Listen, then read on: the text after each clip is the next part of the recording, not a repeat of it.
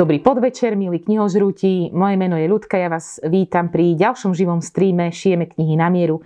Dnes sa budeme rozprávať o knihách, ktoré som prečítala eh, počas mesiacov, keď sme sa nevideli, čiže január, február. O prvej polovičke som vám rozprávala už na začiatku marca a teraz je čas na druhú polovičku mojich prečítaných kníh. Budem mať dnes rada, ak mi budete posielať akékoľvek otázky, po prípade tipy na knihy, a ja sa, uh, možno sa na prvý pohľad to tak nezdá, ale veľakrát sa inšpirujem práve od vás a z vašich typov. Uh, konec koncov mám presne dnes tu jednu takú knihu, o ktorej vám budem rozprávať, ktorú som uh, objavila vďaka vám. Uh, chcem vás takisto vyzvať, dnes máte ešte posledný deň na to, aby ste zahlasovali do Pantery Awards na www.knižnamúza.sk a môžete vyhrať zaujímavé ceny, takže ešte dnes do polnoci môžete zahlasovať. Asi poďme rovno na to, dnes tu mám nejakých 10 kníh plus minus a chcela by som vám porozprávať o každej tej knihe, takže asi rovno prejdem na to. Musím však dopredu upozorniť, že sú to trošku knihy, ktoré nie sú moc optimistické, ale to nevadí, pretože už o týždeň bude, kni- e, bude stream o optimistických knihách, respektíve o knihách, ktoré by vám mali zlepšiť náladu. Takže už teraz, e, teraz e, vás môžem nalákať na stream na budúci týždeň. Poďme k tomu môjmu prečítanému. Ako prvé, čo som čítala niekedy na prelome roka 2020-2021, bola aj detektívka, respektíve, respektíve thriller od Adriana McKintyho Reťaz. Tento autor u nás vydal iba túto jednu knihu, ale napríklad v Česku myslím, že vyšla aj jeho séria, takisto detektívok, tuším z prostredia Severného Írska, pretože sám autor sa narodil v Severnom Írsku a momentálne žije v Amerike. Táto táto kniha ma zaujala e, svojou témou. E, aby ste vedeli, prečo sa tá kniha nazýva Reťaz, e, Ocitáme sa v jednom malom americkom mestečku, kde vzniká tzv. reťaz únosov detí. V podstate hlavná hrdinka Rachel zavezie jedno ráno svoje, svoju dceru na zastávku, odkiaľ čaká na autobus do školy a už ju viac neuvidí. Dostane telefonát od rozrušenej ženy, ktorá jej vlastne hovorí o tom, že jej dceru uniesla a aby, keď chce vidieť svoju dceru živú, tak uh, musí splniť niekoľko podmienok. Jedna z tých podmienok je veľmi vysoké výkupné a druhá, a taká hlavná z tých podmienok je, že musí uniesť ďalšie dieťa. Pretože aj tá pani, tá, tá, tá žena, ktorá jej volá, aj jej dieťa bolo unesené. A tak vlastne vzniká reťaz týchto únosov detí. Je to veľmi zaujímavá téma, miestami to, by to možno trošku prišlo, že už je toho moc, že je to také trošku už pritiahnuté za vlasy, ale musím povedať, že tá kniha mala veľmi dobrú gradáciu. V prvej polovičke sa uh, dozvedáme o tom, ako tá samotná reťaz vlastne kvázi funguje a v tej druhej polovičke tá reťaz sa postupne rozmotáva a my nakoniec zistujeme, kto všetko bol za tým. Uh, už od tej druhej polovičky som mala nejaké indície, ako by to mohlo dopadnúť. Tie sa potvrdili, ale to neuberá na kvalite tejto knihy. Ak máte radi dobre, e, radi dobré psychologické thrillery, tak určite reťaz e, odporúčam. E, ja som pozerala aj nejaké hodnotenia alebo iné názory na túto knihu. Väčšina, väčšina tých názorov je pozitívna, že kniha sa, kniha sa páči. Um, čo k tomu ešte povedať? Um, asi si to prečítajte a budem veľmi rada, ak mi napíšete svoj, svoj názor na túto knihu. Um, čo je takým hlavným odkazom tejto knihy alebo hlavnou myšlienkou je opäť nebezpečenstvo na internete, dark web, deep web a samozrejme nebezpečenstvo sociálnych sietí, ktoré nám stále hrozí, že aké je to podstate nebezpečné, ak zdieľame veľa súkromných informácií na sociálnych sieťach a tak ďalej. Takže za mňa kniha tematicky, eh, dobrá atmosféra, fakt som sa od nej nemohla odtrhnúť. Záver prekvapivý, až na mňa miestami až moc akčný. Um, rozhodne odporúčam, ak chcete nejaký dobrý psychotriller a ak vám nevadí uh, ťažká téma únosov detí, ak ste matka, musí to byť určite ešte viac emočne ťažšie čítanie, eh, ale aj ja, aj keď nemám svoje vlastné deti, som si dávala otázku, ako by som sa ja zachovala v koži tých mamičiek, keby mi niekto zavolal, že uniesli moje dieťa a aby som ho oslobodila, musím uniesť eh, ďalšie dieťa. Um, Zaujímavý námet, zaujímavá kniha, takže reťaz za mňa určite odporúčam. Ďalšia kniha, o ktorej by som vám chcela povedať, je opäť z môjho obľúbeného vydavateľstva. Inak, ako som hovorila, chcela by som urobiť jeden stream čisto iba knihy z tohto vydavateľstva, hlavne z mojej obľúbenej edície Pandora. Prečítala som knihu od Daniela Speka, alebo neviem, ak sa to správne číta, je to nemecký autor, Bela Germania, s takouto peknou obálkou. A musím povedať, že aj napriek tomu, že je tá kniha trošku obsiahlejšia, že mi veľmi ten dej e, rýchlo utekal a knihu som mala veľmi rýchlo prečítanú. Čo sa týka e, tematicky, ocitáme sa v v dvoch dejových e, rovinách. Jedna sa odohráva v Mníchove v roku 2014, kde sa spoznávame so 40 modnou dizajnérkou Juliou, ktorá sa vlastne v súkromí nemá, sa jej moc nedarí a ani v práci moc nie. Celý život sa teda venuje modnému dizajnu a keď už konečne vyzerá to tak, že čakajú veľký úspech, tak do jej života príde Vincent, ktorý, starší pán, ktorý tvrdí, že je jej starý otec. A prostredníctvom postavy Vincenta sa dostávame 50 rokov e, do minulosti, do Milána, do roku 1954. E, ak máte, a viem, že medzi vami je veľa čitateľov, e, ktorí radi čítajú knihy z talianska alebo z talianského prostredia, tak túto si prídete na svoje, pretože sa mi veľmi, veľmi páčilo to, ako autor opisuje práve atmosféru povojnových rokov v Taliansku, ale aj v Nemecku a teda hlavne v tom Miláne. Vincent je Nemec, ktorý sa v tých 50. rokoch dostane do Milána, kde sa zalúbi do Juliety a prežijú vášnivý romantický vzťah. To znamená, že aj tí, čo máte radi romantiku, si v tejto knihe prídete na svoje. Ja nie som až taký fanúšik romantických liniek a romantických kníh, takže miestami mi to možno trošičku prišlo klišoidné, ale to nič neuberalo na, na kvalite a na hodnote tejto knihy. Um, v podstate tá kniha um, vám dá, dáva rôzne otázky, Napríklad, alebo zam, musíte sa zamyslieť nad rôznymi vecami, napríklad aj na tom, ako chyba jedného človeka alebo jedného člena rodiny dokáže ovplyvniť osudy aj ďalších členov rodiny, po prípade ďalších generácií. A Veľmi sa mi páčilo, opakujem, vykreslené to prostredie tých 50. rokov, hlavne problém uh, migrácie po vojne, pretože veľa Talianov sa stiahovalo do, ne- do Nemecka uh, za prácou, kde neboli úplne, úplne vítaní mne sa páčila aj tá súčasná linka, sledovať vlastne osudy Júlie, ktorá už tak mala v živote chaos a ešte prišiel ten Vincent, ktorý jej tvrdil o jej živote úplne niečo, niečo iné, ako v čom žila doteraz. V podstate vydáva sa už ako dospela žena po stopách tej svojej rodiny, chce nájsť samu seba, chce vlastne zistiť, odkiaľ pochádza, kde sú jej korene. Takže za mňa veľké odporúčanie, skvelý trojgeneračný román, veľmi dobré oddychové čítanie aj s hĺbšou myšlienkou, takže za mňa opäť inak potvrdilo potvrdilo to, čo už dlho viem, že je to kvalitné vydavateľstvo. Takže za mňa určite, určite odporúčanie. Ďalšia kniha, ktorú tu mám a ktorá už len na ňu pozriem, tak som taká rozsítená, pretože to je práve kniha, ktorú som, ktorá sa dostala ku mne vďaka týmto streamom. Čo potvrdzuje fakt, že tieto streamy nie sú len o tom, že ja vám tu rozprávam o nejakých knihách, ale že ja si čítam, čo vy mi píšete, aj keď nestihnem z pravidla odpovedať na všetky otázky, tak ja si ich potom dodatočne vyhľadávam a čítam.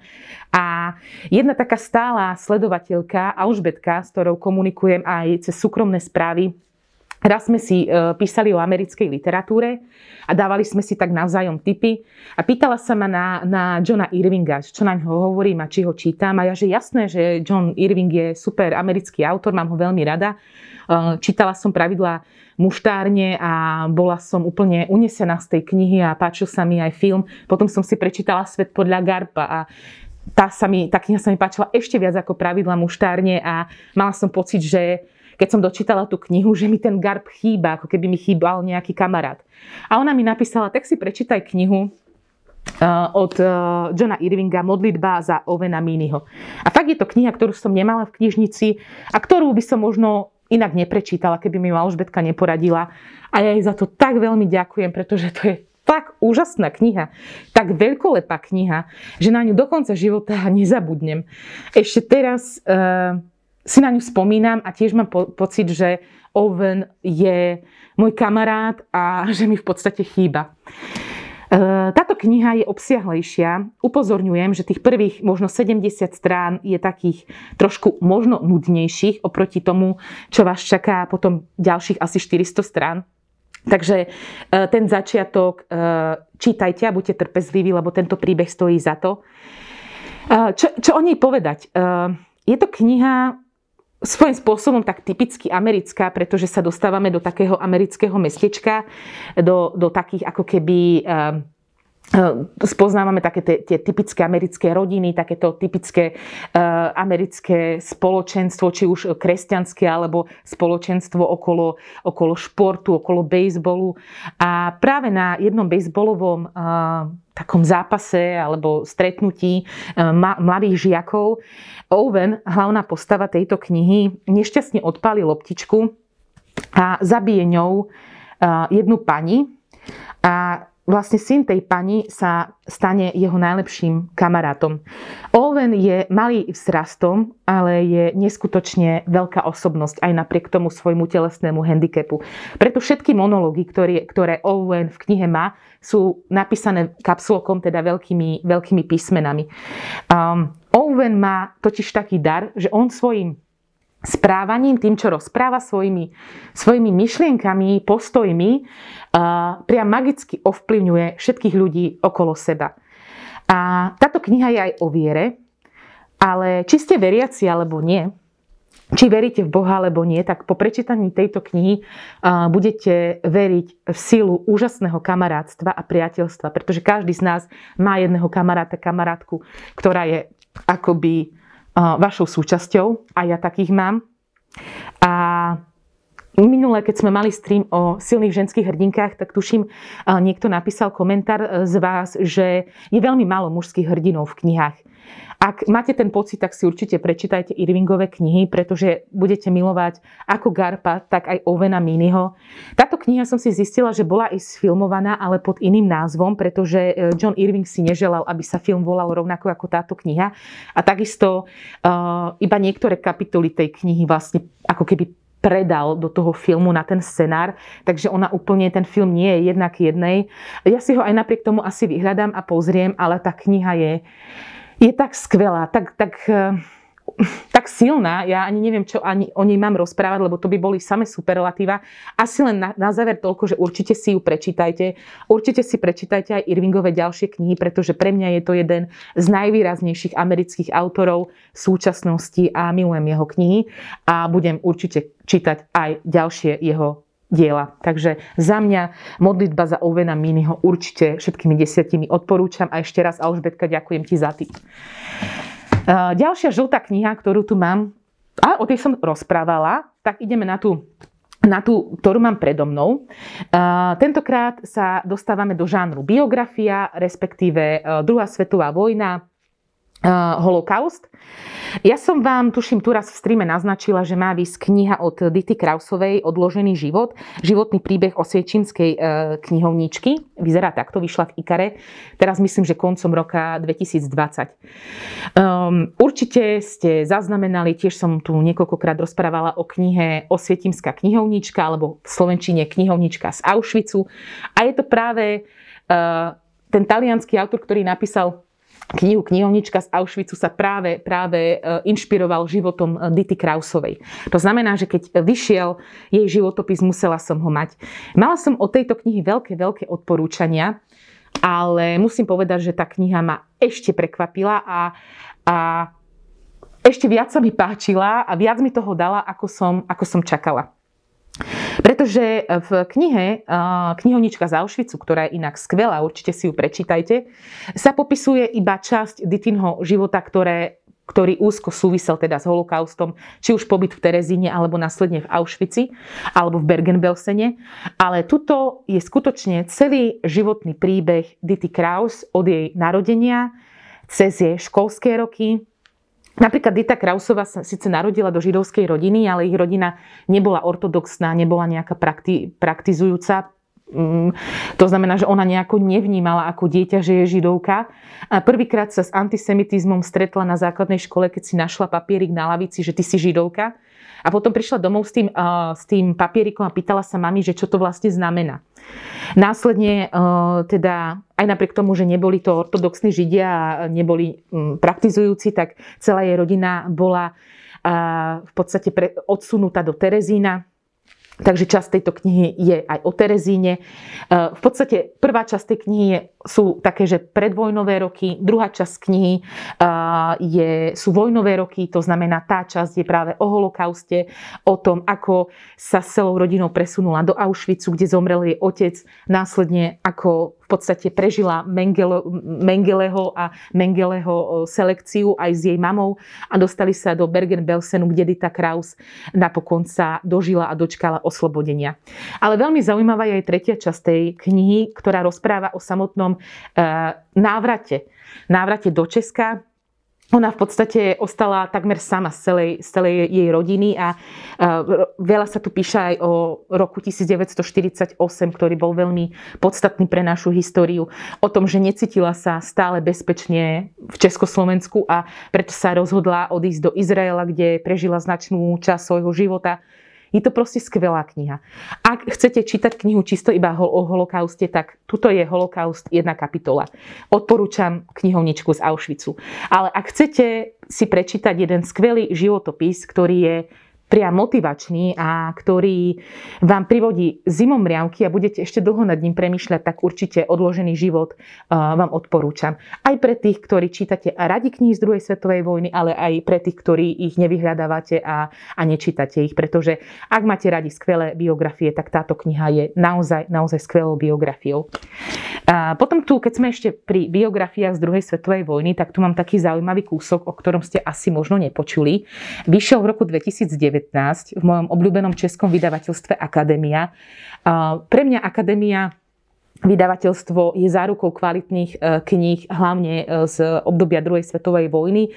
Ja ich mám doma niekoľko a keď vyšla kniha Do temnoty od e, Gity Sereniovej, tak som ju, tak som ju musela mať. Dlho čakala na, na prečítanie v, mojo, v mojej knižnici, ale napokon keď som po tom odloženom živote mala takú opäť sériu kníh z druhej svetovej vojny a z holokaustu, tak som siahla práve po nej a urobila som veľmi dobre. Pretože kníh o Osvienčime je naozaj veľa, ale menej kníh je napríklad o Sobibore alebo o Treblinke. A táto kniha je v podstate takým opäť kvázi uh, biografiou Franca Štangla, a Franz Stangl bol uh, veliteľom vyhľadzovacích táborov Sobibor a Treblinka. On po vojne utiekol cez Sýriu do Brazílie, eh, kde ho vypatral eh, Simon Wiesenthal a napokon ho dotiahol naspäť eh, do Nemecka, kde prebiehal súd. On bol odsúdený a následne bol väznený.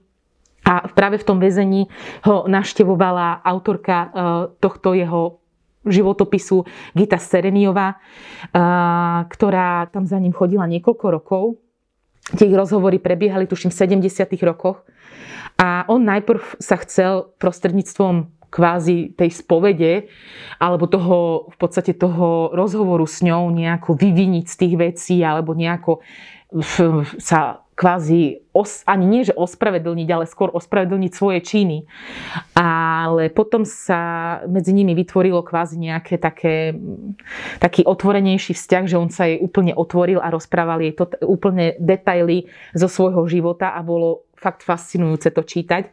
Prvá časť knihy eh, je vlastne o jeho živote, o jeho v podstate detstve, mne sa páčilo, že Dita si každú jeho odpoveď ešte overovala u jeho blízkych. Napríklad tam dostáva veľký priestor aj jeho manželka, ale aj u preživších e, holokaustu a u, napríklad v dobových archívoch a tak ďalej.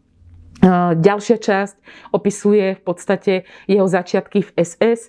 On v podstate pracoval, preto sa to ten podtitul volá, že od milosrdné smrti k masovému vraždení, pretože on najprv pracoval v centre pre eutanáziu, e, to znamená v takom centre, kde sústreďovali duševne chorých a proste uspávali ich. Čo pre mňa bol absolútne poburujúce a prekvapivé je, že otvorene rozpráva o tom, že o tom veľa ľudí vedelo, aj veľa ľudí z cirkvy a nikto s tým nič nerobil.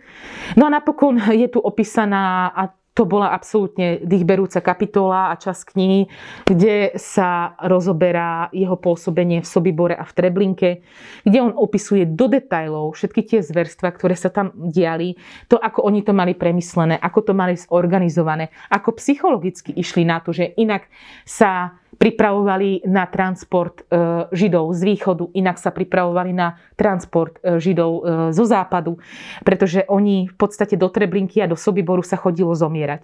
A tie dve hodiny, ktoré tých, tých nešťastných ľudí delilo od života a od smrti, museli oni im v podstate museli im navodiť takú atmosféru, aby oni boli totálne dezorientovaní a aby nemali čas premýšľať, aby tam nedošlo k nejakej zbure a tak ďalej. Fakt je tu dýchberúce čítanie. A potom samozrejme veľká časť tejto knihy je venovaná aj jemu samotnému, samotnému úteku, ako sa s pomocou Vatikánu a tzv. vatikánskou alebo aj rímskou cestou dostal do tej Brazílie, že vlastne vysoko postavení biskupy vo Vatikáne mu pomáhali s útekom fakt, fakt uh, jedna dýchberúca kniha. Ak máte radi druhú svetovú vojnu a prečítali ste napríklad knihu o Mengelem, Mengeleho životopis alebo uh, knihu Smrť je mojim remeslom, tak rozhodne knihu Do temnoty odporúčam, pretože je fakt skvelá. Aj keď hovorím, že budete mať z nej uh, zimomriavky. Ja sa pozriem, ako sme na tom s časom. Myslím si, že by som mohla dať priestor teraz aj vám a pár vašim otázkam. Ďakujem za, za pochvalu. si inšpirácia pre nás všetkých. O, ďakujem veľmi pekne. Ďakujem veľmi pekne, vy takisto pre mňa. E, milovníci knih sa pýtajú, ahoj, čo aktuálne čítaš? No, mám toho rozčítaného, teraz priznám sa viac, mám tam rozčítané asi tri knihy a o tých vám budem čo, čo chvíľa rozprávať, takže zatiaľ to neprezradím. A, ktorý je tvoj najnovší knižný prírastok? Práve asi včera som si robila takú väčšiu objednávku kníh. Um, Objednávala som si knihu Aria, ktorá vychádza teraz v Lindeni a ešte veľa ich tam bolo, takže ja si minimálne každý týždeň kúpim aspoň jednu knihu, takže uh, včera som nakúpila asi za 60 eur opäť. Je to hrozné proste, ja každý mesiac miniem v priemere 100, 100 eur na knihy. Ja viem, že sú medzi vami aj takí, čo minú viac, ale pre mňa je toto veľmi, veľmi veľa, lebo každý mesiac si poviem, že už budem menej míňať a stále míňam, pretože samozrejme prioritne nakupujem u nás Pantarej, ale ja mám ešte takú, taký zvyk, že ešte nakupujem aj v antikvariatoch knihy, ktoré už nemôžem zohnať u nás Pantarej. Ja som prečítala cez lockdown napríklad Cilkinu cestu a bola som nadšená. Čítala si, áno, áno, Cilkinu cestu som čítala aj Tetovača o tejto autorky a mne sa obidve knihy veľmi páčili. Uh, oni sú obidve podľa skutočných príbehov a naozaj sú to veľmi dobré, uh, dobré silné príbehy. No, som si to práve... Dobre, už som naspäť. Bela Germania, najprv knihu a potom až film. Jasné, vždy uh, odporúčam najprv knihu, potom film. Či už pri Bela Germania, alebo aj pri ostatných knihách. Odporúčam najprv knihu alebo film. Ja som minule tak rozmýšľala, že či sa mi v niektorých prípadoch páčil viac film ako kniha a musím povedať, že áno. Minimálne vám tu hneď z fleku poviem o dvoch knihách. Uh, Forrest Gump je oveľa, oveľa lepší film ako kniha. Môj názor osobný. Mám jednu veľmi dobrú kamarátku v Pantarej, ktorá nedá na knihu dopustiť a miluje tú knihu. Eh, ja som najprv videla film Forest Gump, potom som si prečítala knihu a bola som trošku sklamaná, pretože film je úžasný. A rovnaký pocit som mala aj pri filme eh, Nedotknutelný je to nádherný francúzsky film podľa, podľa skutočných udalostí. Hraje tam môj obľúbený afroamerický francúzsky herec Omar Sy. Určite, určite poznáte príbeh o uh, bohatom mužovi priputanom na, na vozíček a o jeho opatrovateľovi. Nádherný, jeden z mojich najobľúbenejších filmov. A potom som značením zistila, že je aj kniha, ktorá sa volá Druhý dech. A tá kniha je, je fú, nie je moc dobrá, nepáčila sa mi moc, takže uh, sú aj takéto prípady, ale vždy odporúčam najskôr, najskôr knihu, potom film. Reťazne zaujímavo zapisujem Janka Homolova. Uh, určite odporúčam. Fakt mi sa veľmi, veľmi páčil ten, ten, ten zaujímavý námet. A keď sme už pri zaujímavých námetoch, uh, tak mám tu knihu opäť z obdobia druhej svetovej vojny Kam zmizla Rebeka od autora Ejona Dempseyho. Elon Dempsey už nie je pre nás neznámy autor, pretože pred nejakým časom vyšla v Ikare jeho kniha Rúža biela, čierny les, o ktorej som vám takisto tu rozprávala. Táto kniha síce vyšla na Slovensku ako druhá, ale on ju napísal ako svoju prvotinu, knihu Kam zmizla Rebeka. A musím povedať, že kniha Čierna, Biela rúža, čierny les sa mi páčila o čosi viac ako táto kniha. Ak by som mala byť úplne, že hnidopich a zlá, tak hneď na úvode poviem, že mm, k tejto knihe asi toľko, že romantická zápletka pre mňa povrchná, vykreslené postavy opäť povrchne, chcela by som viac vedieť o tých postavách, nejako som sa s nimi nevedela úplne, úplne stotožniť.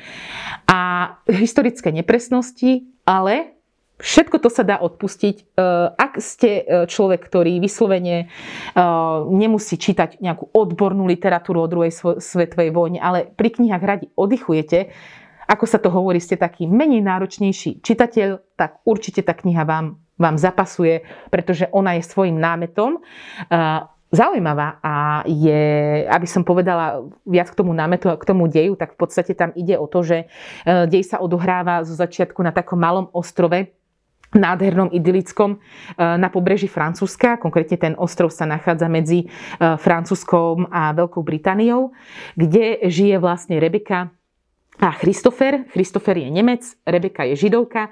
Oni sa do seba zamilujú a ich uh, láska od začiatku prekonáva väčšie i menšie problémy ale stále sa proste tá láska je silnejšia ako akákoľvek prekážka. Avšak príde e, obdobie druhej svetovej vojny a e, ona ako židovka aj so svojou rodinou je odvlečená do Európy a do koncentračného tábora Osvienčím. E, on sa však rozhodne, Christopher, že nebude iba takto nečine prizerať a že svoju lásku zachráni a preto sa vráti do Nemecka, kde dobrovoľne sa prihlási do SS, kde si prejde výcvikom a napokon sa dá si požiada, aby ho prevelili do Osvienčimu. On sa tam aj dostáva ako esesák a snaží sa tú Rebeku nájsť. A keď vidí, čo sa tam deje, je z toho zrozený a snaží sa tým ľuďom nejakým spôsobom pomôcť. Áno, rozprávala, keď som to tak čítala, tak som si tak akože v hlave hovorila, že nakoľko by toto bolo reálne, ale dobre, nebudem opäť e, vyrývať, e, je to próza, nie je to proste podľa skutočnej udalosti, fantázii sa medzi nekladú, OK.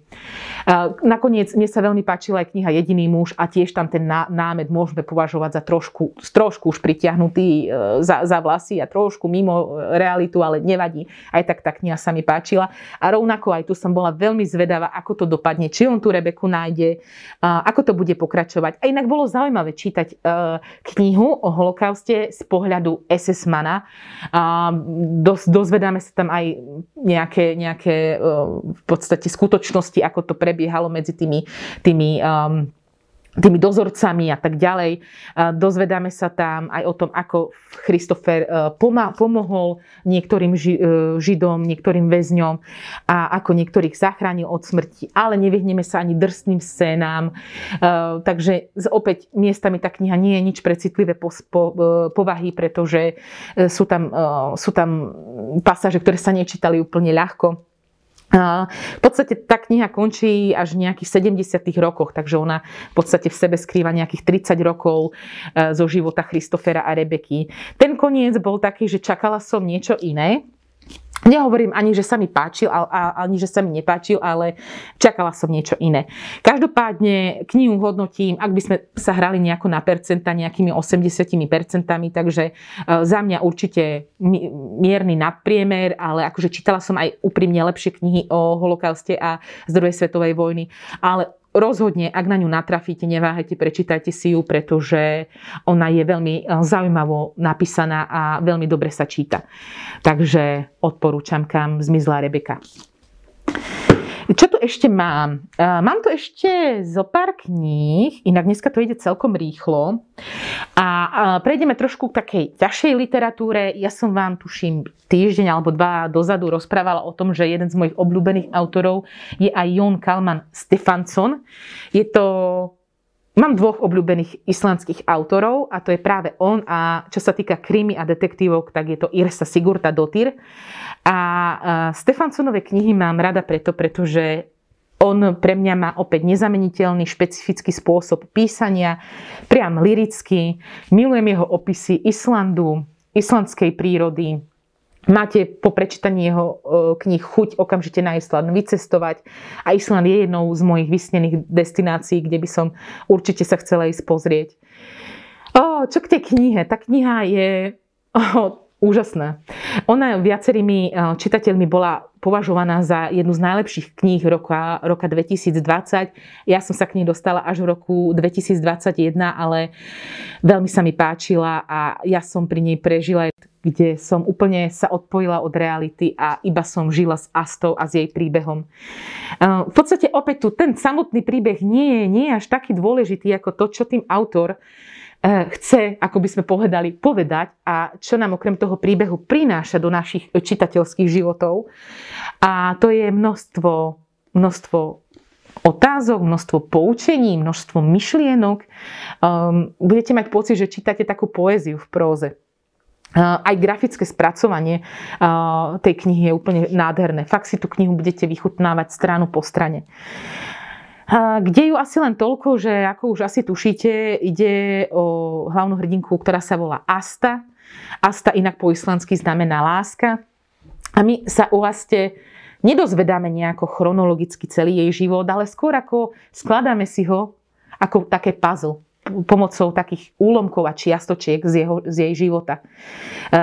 Veľkú časť tej knihy um, vidíme z pohľadu jej otca, ktorý už ako starší muž zomiera a rekapituluje svoj život, vracia sa do minulosti, do nejakých, tuším, 50 e, rokov, keď zažíval veľkú lásku, e, zažíval nádherné proste spojenie romantické so svojou manželkou, s ktorou, ktorá bola nádherná, bola od neho o 10 rokov mladšia. On bol veľmi snaživý, pracovitý a mali spolu v podstate dve deti.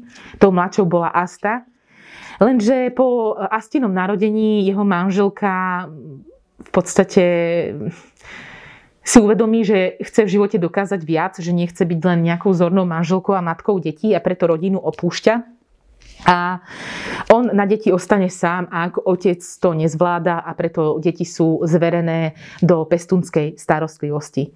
Keď sa narodila uh, Asta, tak jej to meno vybrali kvôli tomu, aby každému bolo jasné, že ona vznikla z lásky a uh, že bude celý život jej obklopený len ľuďmi, ktorí ju budú ľúbiť a že bude žiť vlastne pre lásku. Nie úplne sa to tak podarilo, ale to nechcem spojovať. Ďalšiu jej časť života zase spoznávame cez jej zápisky alebo cez jej listy Milencovi a ďalšiu, ďalšou časťou knihy nás prevádza samotný rozprávač. Je to fakt krásna, krásna kniha o láske v mnohých podobách. Veľmi pre mňa hovorím, opakujem, liricky krásny, krásny, intimný príbeh a ja jeho knihy jednoducho milujem. Takže náročnejším čitateľom určite odporúčam, ale verím, že každý by si v tej knihe našiel to svoje. Takže príbeh o Aste za mňa veľké odporúčanie. No a mám tu ešte zo pár knižočiek, keď sme už pri takej tej ťažšej téme, vy viete, že ja som veľký milovník MM edícia, edície Odeon. A ešte zo pár odeoniek a e, kníh z MM edície som mala doma neprečítaných, tak som siahla nejako intuitívne po knihe od Silvie Plat Sklenený zvon. Aby ste pochopili, o čom je táto útla knižočka, ona je vlastne takou novelou, tak asi by som niečo mala povedať o samotnej autorke. Silvia Plat e, bola v 60. rokoch známa ako autorka básni, poézie, aj spolu s jej manželom, ktorý bol známejší, ako bola e, Silvia, čo nie vždy celkom dobre znášala. A ona celý svoj dospelý život e, mala veľmi silné klinické depresie aj sa snažila z toho dostať, aj sa liečiť, ale napokon jej život skončil tak, že keď mala 31 rokov, tak e, sa zavrela v kuchyni, utesnila dvere tak, aby jej deti, ktoré spali vo vedľajšej izbe, neboli ohrozené a pustila si plyn v trúbe. Proste udusila sa, zomrela. A táto jej kniha Celkovo sa hovorí, že najlepšia je, najlepšie jej básne a najlepšiu poéziu písala tesne pred jej samovraždou. A touto knihou sa ako keby chcela vyspovedať z toho svojho života. Je to vlastne jej autobiografia. Aj keď e, ona sa tam e, v podstate stotožňuje alebo sa tam vtelila do tej hlavnej hrdinky. Ako sa hovorí, viete, sú knihy, ktoré sú veľmi dobré, ale vy ich čítate v zlom rozpoložení, v zlom období. Potom sú knihy, ktoré nie sú až tak dobré, ale neviete sa od nich otrhnúť, pretože máte dobrú náladu a jednoducho tá kniha sa vám aj tak páči. A sú knihy, ktoré keď ich čítate, tak máte pocit, že boli presne napísané pre vás. A ja som takýto pocit mala, keď som čítala túto knihu. A na jednej strane som sa úplne, som si uvedomila, že aká som ja odlišná od tej hlavnej hrdinky, ale na druhej strane som sa z ňou absolútne v niektorých veciach stotožňovala. A veľa otázok, ktoré ona tam v podstate vám tohoto knihu dáva a veľa, veľa vám tam dáva priestoru na zamyslenie a dáva vám tam v podstate do, do, vás, do vašej mysle chtiac, nechtiac rôzne úvahy o živote, o tom, že každý z nás sa občas cíti niekde že niekde nepatrí, alebo že je nejakým spôsobom iný ako ľudia okolo neho, alebo že možno ten život nejde úplne tak, ako ste si predstavovali, alebo ide. Um, fakt skvelá kniha. Tuto hlavná hrdinka chce byť uh, celý život spisovateľka. Ako mladá pracuje v jednom newyorskom magazíne a strašne sa túži dostať uh, na jednu takú ako keby uh, spisovateľskú stáž alebo na taký kurz spisovateľský, kde ju žiaľ nepríjmajú. A je sa to hrozne dotkne a pokusí sa o samovraždu. A, mm, kvôli tomu sa dostáva do ústavu pre duševne chorých, kde, kde čeli tým svojim myšlienkam, ktoré vám dáva v tej knihe. Ono aj napriek tomu, jak sa to zdá depresívne, čo vám teraz rozprávam, tak tá kniha je aj plná, plná takého zvláštneho, priam až by som povedala čierneho humoru, takej sebairónie a je to skvelá kniha. Ak by som mala mať v knižnici len nejakých 30 kníh, tak by som veľmi chcela, aby som tam mala práve túto knihu. A určite sa k tejto knihe budem vraciať a uh, vracať a ja vám, ju, ja vám ju odporúčam. Takže sklenený zvon za mňa takisto uh, veľké odporúčanie. Mám tu posledné knihy, prechádzam na vaše otázočky. Janka Homolová sa pýta, ktorú knihu s témou holokaustu som čítala naposledy. Ja myslím, že to bola práve Rebeka. Kam zmizla Rebeka? A či plánujem aj ďalší stream s touto tematikou, tak už boli dva streamy s touto tematikou, ale keď si načítam opäť aspoň nejakých 10 kníh na túto tému, tak prečo nie? Ja sa tomu, ja sa tomu nebraním. Mm, čo tu ešte máme? Vás zaujíma, čo aktuálne čítam. Ako mám rozčítané tam tri knihy a nechajte sa prekvapiť. Ja sa snažím proste už aj čítať e, knihy tak, aby mi to tematicky pasovalo do týchto streamov, aby som vám mala o čom rozprávať a snažím sa nejako uh, striedať tie aktuálne novinky uh, plus nejaké knihy, ktoré možno vám nie sú známe. Snažím sa nejako striedať žánre. A práve v objednávke, ktorú som si robila včera, vám prezradím, bolo veľmi veľa fantazí Takže plánujem niekedy do budúcna aj opäť ďalší stream o fantazii, lebo som nejako dostala chuť opäť čítať fantazii. A priznám sa, že boli tam aj 4 knihy z romantiky, takže áno, idem prekračovať komfortnú zónu. No, nič to také ešte... Neprišli mi tu zatiaľ ďalšie otázočky. Ktorá z kníh, ktoré máš pri sebe, sa ti páčila úplne najviac? Pýta sa Zuzuch. Z tých, čo, čo mám pri sebe, sa mi asi páčila najviac kniha Modlitba za Ovena Mínyho. To je taká kniha, ktorá fakt e, je, je jedna z najlepších fakt, ktoré som kedy prečítala. Určite ide do top 20 jednoznačne po tom prečítaní. Ale veľmi sa mi páčila aj kniha, ktorú mám tuto s touto nádhernou, uh, nádhernou krásnou obálkou Umenie pretekať v daždi. Ja som, keď si pamätáte, o nej už raz rozprávala, tuším, keď sme mali stream, ktorý bol venovaný vydavateľstvu Tatran. A ona vyšla po rokoch vo vydavateľstve IKAR tentokrát v, takomto, v takejto novej obálke, v takomto novom vydaní. A odporúčam každým, hlavne samozrejme, v prvom rade všetkým milovníkov psíkov. To je proste povinná kniha pre vás, ale aj pre tých, ktorí jednoducho len radi čítate dobré knihy. To je tak nádherná kniha, ktorá vás pohľadí po duši, ktorá vás rozosmeje, ktorá vás e, dojme, Ja som tam plakala ani nespočetne krát, aj na konci a vždy, keď si na ňu spomeniem, tak ma tak príjemne zahreje pri srdci, pretože je to fakt nádherná kniha. Vy viete, ja som veľký milovník psíkov, sama mám dvoch doma a tento, táto kniha je, je skvelá v tom, že je vlastne písaná z pohľadu psíka, Enza, ktorý rozpráva vlastne nám svoj príbeh a, a príbeh svojho najlepšieho kamaráta, jeho pána, automobilového pretekára uh, Dennyho, Dennyho Swifta. Uh, začiatok tej knihy je úplne super, ako sa v podstate oni dvaja ako keby zoznámili, uh, že v podstate ten Denny s tým Enzom chodia spolu všade, zdieľajú proste spolu ten, ten, ten ich život. Uh, on vlastne psíka Enza berie aj na preteky, potom do, doma pozerajú preteky zo záznamu a rozpráva sa s ním. Potom do Dennyho života príde žena, potom sa im neskôr narodí aj, aj dieťatko a je, je to akože vtipné, ako sa Enzo ako vníma celé to, že naraz sa o svojho pána má s niekým deliť a že v podstate príde, príde nový prírastok ako keby do ich rodiny. Je tam veľmi vtipné, ako Enzo tajne dúfa a chce, aby to dieťatko vyzeralo ako on, alebo ako chce a že jeho najväčším prianím je, že keď zomrie, aby sa prevtelil a narodil sa do tela človeka. No a koniec e, tej knihy je úplne taký smutný, ale zároveň tak smutný, krásny, pretože Enzová, e, teda Dennyho manželka ochorie a e, je na to veľmi zle a v podstate Denis sa začne súdiť o výchovu dieťaťa alebo o zverenie do starostli, o, teda o zverenie do starostlivosti, dúfam, že to dobre hovorím, e, spolu so svojimi svokrovcami, ktorí sú v podstate takí nepríjemní, bohatí ľudia a chcú, e, chcú svoju vnúčku vychovávať oni. On zase svoje, svoju dceru, aj keď nemá moc peniaze, peniaze nie je na tom moc dobre, tak zase chce ju, chce ju e, vychovávať on. No a zase nám to všetko rozpráva ten, ten psík Enzo. To je tak nádherná, nádherná kniha, pretože ja koľkokrát sa pozriem do očí mojich psíkov, tak ja stále tak rozmýšľam, že čo sa im asi odohráva v hlavách, že, že mm, ako ten svet vidia oni, ako vnímajú mňa.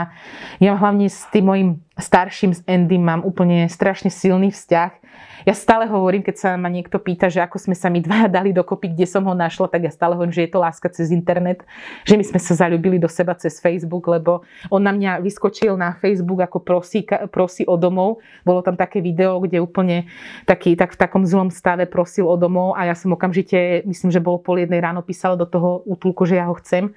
A ako keď sme sa tam videli, keď sme sa prvýkrát pozreli na seba, som vedela, že toto je psík môjho života a, a on sa odo mňa nepohne, je stále pri mne. Ja si ho častokrát beriem aj do práce. Je absolútne perfektný, úžasný. E, máme aj nový prírastok Igiho, ako my ho voláme doma Kupka.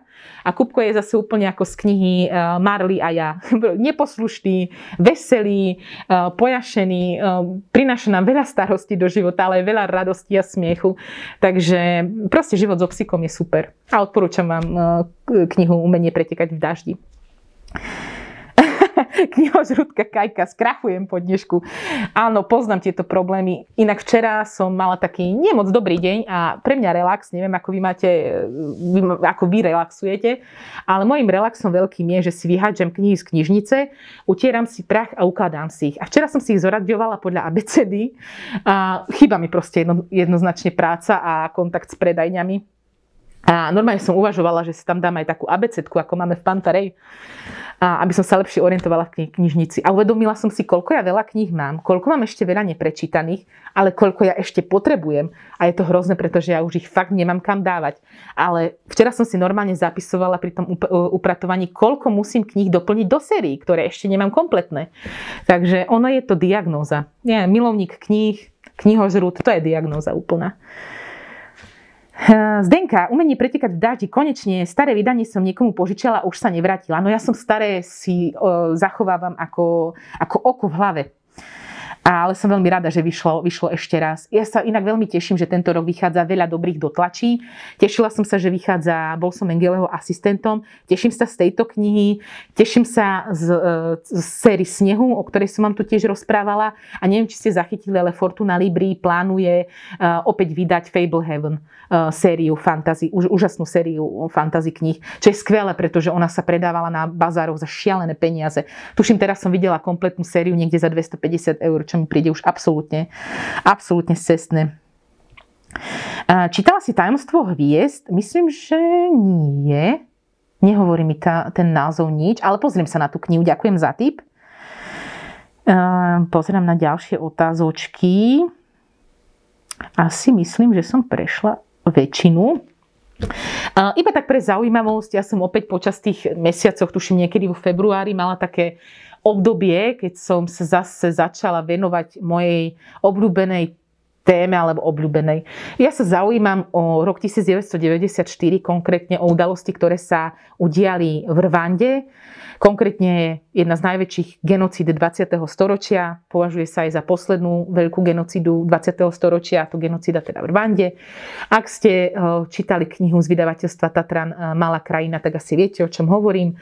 Je to časť histórie, o ktorej sa veľmi málo vie, ale pritom bola absolútne strašná a keď si len niečo o tom zistíte, tak tam, iš, tam strašne na tom bolo to, že to v podstate vypuklo z dňa na deň. A tam sused vraždil suseda, proste dva, dva kmene, ktoré okolo pri sebe žili niekoľko desaťročí, sa začali proste vraždiť a tam za pár dní zomrelo veľmi veľké tisíce a tisíce ľudí. A práve v knihe Malá krajina je to popísané. A takisto v, v absintovke Stratégia antilop, tá je tiež úžasná, odporúčam vám ju. No a ešte som si zháňala vlastne počas toho lockdownu nejaké knihy o tejto téme a narazila som na knihu, ktorú som strašne dlho dlho chcela, nevedela som ju zohnať. A to knihu Obyčejný muž.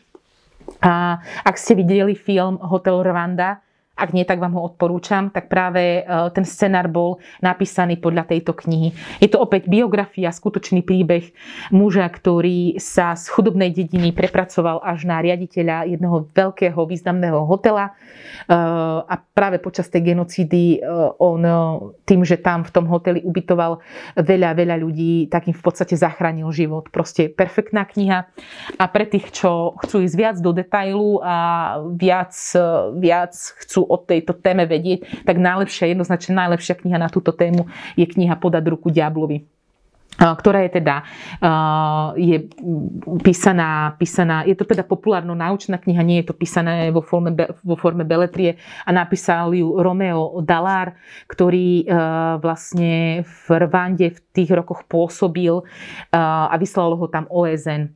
On dostal, keď vypukli tie nepokoje, tak on dostal e, nariadenie a rozkaz, aby opustil Rwandu. On však neposluchol, ostal tam a zachránil veľa, veľa e, ľuďom život. Veľmi, veľmi dobrá kniha. No a myslím si, že týmto som prešla všetky knihy, ktoré mám na stole. Veronika Ninika, ľudka, počúvala si aj audioknihy počas lockdownu? Áno, jasné. Počúvala som uh, Šikmi kostol 1, ja som ho nejaký minulý rok čítala a práve počas lockdownu som si ho ešte raz vypočula um, ako audioknihu. Takisto som nového Jonasa, Jonasona počúvala ako audioknihu. Rozmýšľam, sa, rozmýšľam jak sa volá. Pomsta je sladká sa volá najnovšia kniha. Budem o nej rozprávať na budúci týždeň, lebo sa mi hodí do témy optimistické knihy. A veľmi dobre ju narozprával Juraj Kemka, takže určite odporúčam audioknihu. Čo som ešte počúvala? Počúvala som opäť, opäť na slúchača, uh, fantasy knihu, lebo hovorím, že som mala, mala také obdobie, že som mala opäť uh, chud na fantasy. A ešte, ja mám hrozne veľa uh, nakúpených audiokníh a tak postupne si ich púšťam, ale je pravda, že ja mne trošku uh, menej čítam, ako by som chcela, pretože do môjho života veľmi výrazne vstúpil Netflix a všetky seriály na Netflixe. A do môjho audioknižného života vstúpil, vstúpili podcasty. Takže ja som veľmi veľa podcastov počúvala počas lockdownu. Či už pri upratovaní, alebo pri, pri, pri varení mám veľmi rada pustené podcasty, pretože pri nich sa nemusím až tak sústrediť ako pri knihách. Takže ja som prepadla úplne podcastom. Takže, takže asi tak. Ale ja akože audioknihy milujem a už sa teším, keď znova otvoríme knihkupectva, ja budem na tých mojich nekonečných cestách a vtedy naplno, naplno budem počúvať audioknihy. No poďme vyžrebovať víťaza. Dnes hrajeme opäť o tento náš, alebo súťažíme o tento náš krásny e, ruksačik. Šijeme knihy na mieru, z ktorého mám veľmi veľkú radosť. Povinnosťou vašou je, keď ho e, vyhráte, naplniť ho samými dobrými knihami. A víťazom sa stáva Zuzuch 195. Takže Zuzuch, blahoželáme ozveme sa ti a posielame ti ruksačik. Milí moji knihožrúti, ďakujem vám veľmi pekne za pozornosť. Prajem vám len same takéto krásne počasie, ako je dnes. Buďte zdraví a čítajte a vidíme sa o týždeň a budeme mať tu same optimistické knihy o dobrej nálade. Majte sa krásne. Ahojte.